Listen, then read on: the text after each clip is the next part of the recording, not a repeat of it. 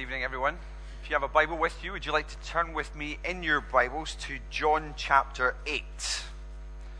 We're going to continue our series entitled Life, which is very much what we are, as we see through the course of John's Gospel, it's exactly what Jesus Christ is offering to all who would put their faith and trust in Him. We remember at the end of John's Gospel, in John chapter 20, and verse 31, we have the very reason why these words are written for us, and the very reason why we are supposed to read them tonight, and what we're supposed to get from them. These things are written so that you may see that Jesus is the Christ, the Son of God, and that by believing you may have life in His name. That's what we're doing as we consider what is written in this text. Um, you will notice that we're not going to deal with chapter 753 through to 811. I don't have time to go into that just now. We'll post a couple of things on our blogs over the next couple of days to explain why that is the case. Um, but one of the main reasons is that we see from the manuscripts, the earliest manuscripts, which give us such confidence that we have the true Word of God before us as we study it uh, together, that this, when Jesus in verse 12 of chapter 8 stands up and speaks again to the people, it's still part of this Feast of the Tabernacles. Indeed, the very feast that, that Paul was referencing this morning in his sermon, that week long celebration. Uh, and we'll see the significance of this in just a moment, but we shall read from chapter 8 and verse 12 through to the end of the chapter. Here's what God's word says. When Jesus spoke again to the people, he said, I am the light of the world. Whoever follows me will never walk in darkness, but will have the light of life. The Pharisees challenged him. Here you are, appearing as your own witness. Your testimony is not valid.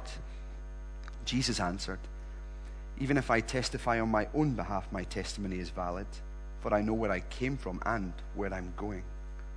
But you have no idea where I come from or where I am going. You judge by human standards. I pass judgment on no one. But if I do judge, my decisions are right because I'm, I'm not alone. I stand with the Father who sent me. In your own law, it is written that the testimony of two men is valid. I am one who testifies for myself. My other witness is the Father who sent me. Then they asked him, Where is your Father? You do not know me or my Father. Jesus replied, if you knew me, you would know my Father also. He spoke these words while teaching in the temple area near the place where the offerings were put. Yet no one seized him because his time had not yet come. Once more, Jesus said to them, I am going away, and you will look for me, and you will die in your sin. Where I go, you cannot come. This made the Jews ask, Will he kill himself? Is that why he says, Where I go, you cannot come? But he continued, You are from below, I am from above. You are of this world, I am not of this world. I told you that you would die in your sins. If you do not believe that I am the one I claim to be, you will indeed die in your sins. Who are you? They asked. Just what I have been claiming all along, Jesus replied.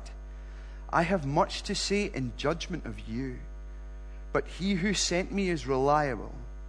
And what I have heard from him, I tell the world. They did not understand that he was telling them about his Father.